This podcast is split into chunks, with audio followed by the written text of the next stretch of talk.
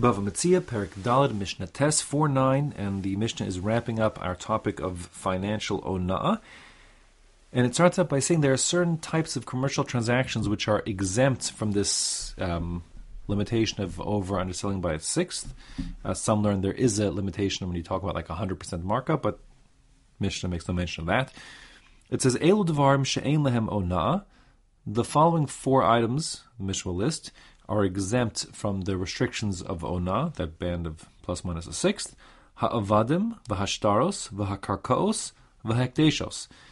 Avadim are slaves, if your person is buying or selling a slave. Shtaros is some kind of a financial instrument, like a deed to a house, or a stock certificate, or an IOU, which is trading uh, hands. The karkaos, that's land itself, so real estate, the things attached to the ground. And the hekdeshos are things which have been consecrated to the Beis Hamikdash and now belongs to um, the Beis Hamikdash uh, or Hashem, so to speak. Um, whether we're talking, you know, um, for Bedek Habayis, for the financial benefit, or for Kachim Mizbech, it's going Mizbech, and all those things. There's no application of, of uh, Ona. The last one would be something like if a person consecrates his cow to be a shlamim, and then the cow develops some kind of blemish, so he could sell to somebody else, and then you know transfer the kedusha onto the coin. The question is that sale price is it governed by the rules of Ona? Says the Mishnah, no, it's not. Now the basis um, for all four of these exemptions are psukim. The pasuk. Let's look at the pasuk again. It says, "V'chi simkru mimkar lamisecha." When you sell some merchandise to your fellow Jew. And now that word mimkar, the merchandise, seems really um, mutar, it's superfluous. Continues, the pasuk continues, it says, O kano miyad amisecha, or if you purchase from the hand of your fellow Jew, again, um, the word from your hand, from the hand of, I should say, is a uh, mutar because the instead of saying v'chitimkru mimkor lamisecha o kano miyad amisecha, it could have just said kitimkru lamisecha o kano me'amisecha, if you sell to or buy from your your your fellow good Jew. Um, so the words mimkar, merchandise, and miyad, from the hand of, are both superfluous. Then it says, altonu ish es achiv, a person shall not um, abuse, exploit, defraud his brother. Um, so uh, what's happening here is as follows in terms of the drushes here.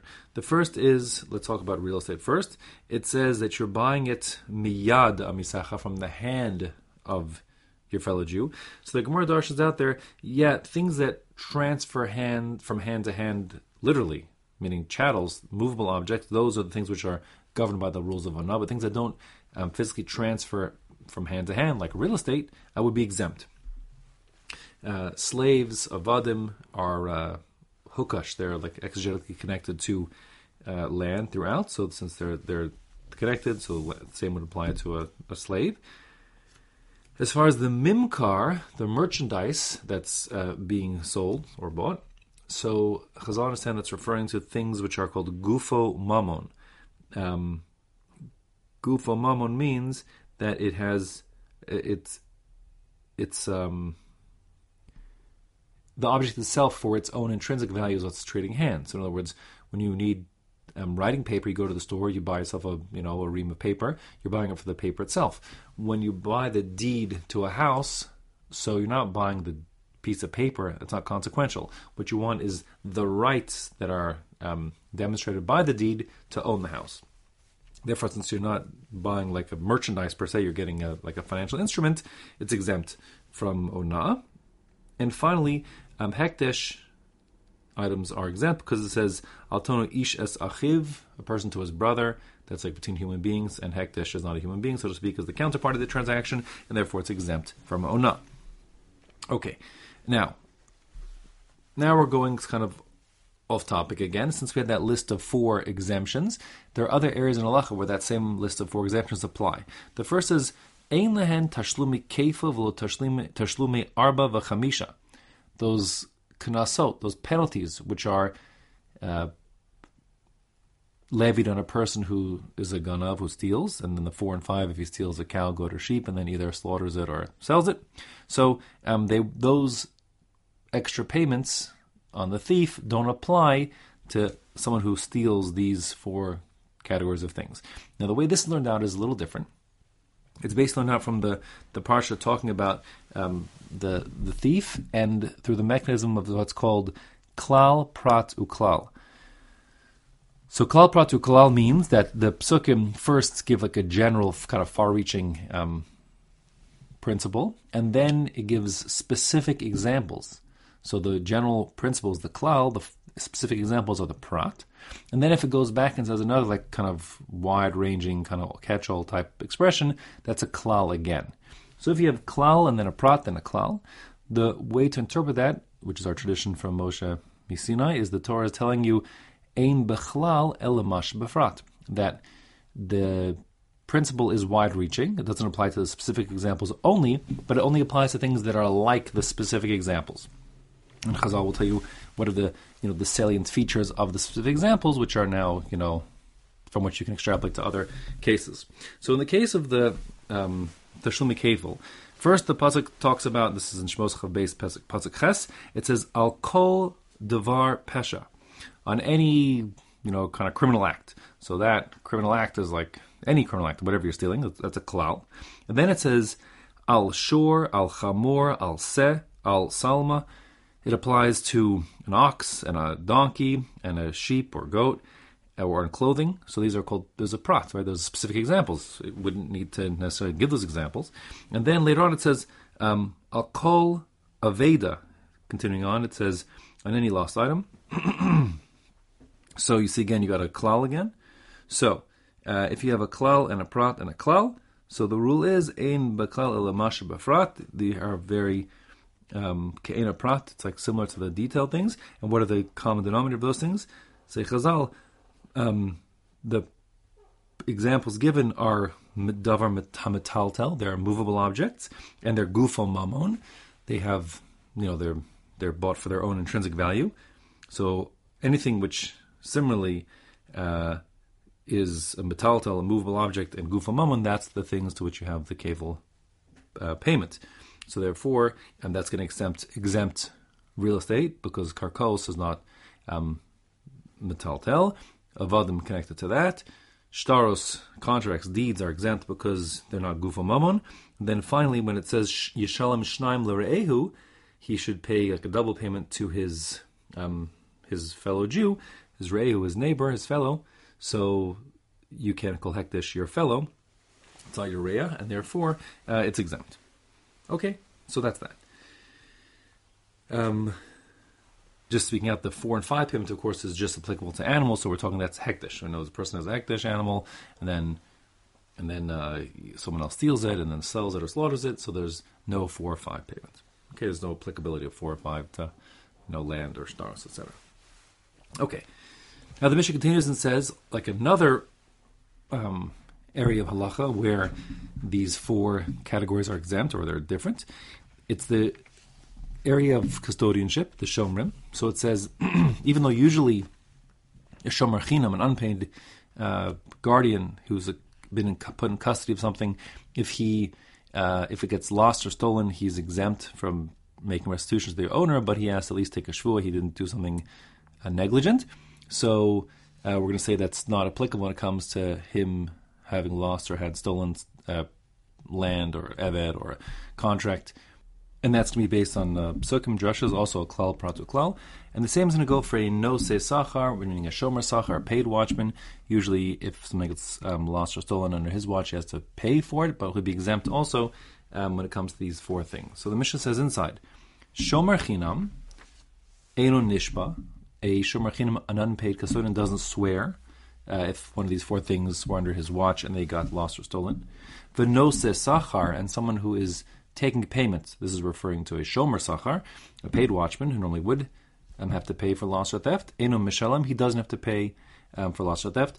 The base of that again is the klal prato klal drasha. i am going to skip the derivation there, but that's how it works. Now, new paragraph. Uh, Rabbi Shimon is going to disagree about something in general and this is not the first time we've seen this, this is more far reaching. He holds that while it's true that when you're makdish something that it's like Hashem, so to speak, belongs to the Beis Hamikdash, if a person has achrayas, meaning if a person would have to make, re- he's responsible to replace the object, should it um, not get delivered as it needs to. So then he still has like a financial interest because it's going to cost him if it doesn't get delivered, and therefore it's considered to be his money, and therefore um, the exemptions of our Mishnah will not apply to hekdesh if a person has a charayas for that hekdesh. So the case is something like this.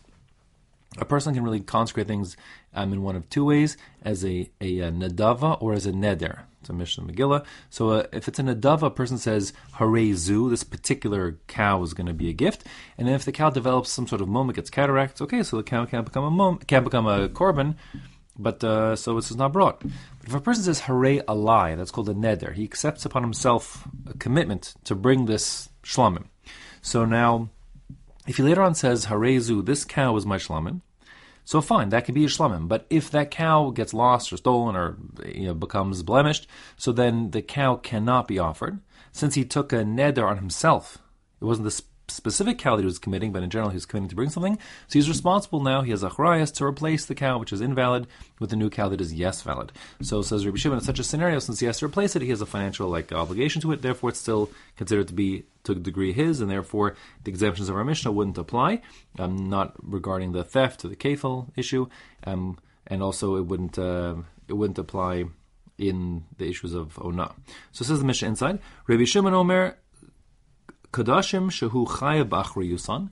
If you have consecrated items which a person has a financial responsibility to replace if something goes wrong, yeshtam ona. So then there is ona, meaning let's speak it out again. Guy's makdish. He says hare alai shlam. He commits a neder to himself to bring it. Then he says hare zu shlamim, pointing to his particular sheep. The sheep then gets a mum, so he has to sell it. And when he sells it, says Rabbi Shimon, it's governed by the lachas of ona he can't be over undercharged by more than a sixth because that's not because he has to replace it. It's coming out of his pocket and the difference. He agrees, however, when it comes to uh, hekdesh that he's not re- responsible to replace. Ein lahen ona, so there's no application of ona because again that word of re'ehu of the pasuk exempts it. Um, one more like kind of new paragraph here. This is another machlokas.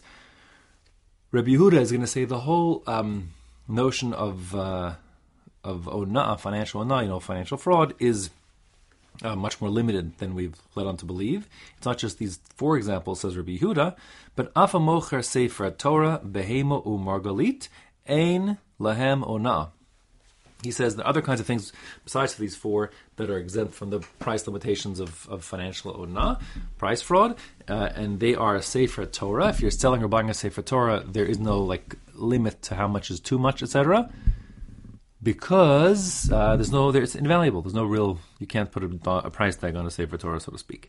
As far as the behemoth and the margulis, like uh, like the livestock and the and the pearl, that's translated as the precious gem. So says Rabbi Yehuda, in general, these things are not commodities. They're kind of like idiosyncratic. They're unique. When a person goes looking for an ox, he wants an ox which is the same kind of size and strength as his other ox, so they can work as a pair. When a person is, you know, buying and uh, looking for a pearl, he's looking for a pearl that will match the same color or shape as the other earring he has or something. The point is, since these are each one's unique, there's a different value to each buyer. A buyer who has a matching pearl was willing to pay more than one who doesn't, etc. And therefore, there's no such thing really as like a fair market price because from the buyer's perspective, there's a range of what's fair depending on how much they need it and what they need it for. Therefore, Rabbi would say things like that, things that are um, not you know commodities all the same, like just you know a, a, pound of wheat or a gallon of oil or something. Um, those things are not. There's no notion of ona applicable to them. However, amru lo, but they the chachamim answered back to him, and this is the halacha lo amru ela es elu.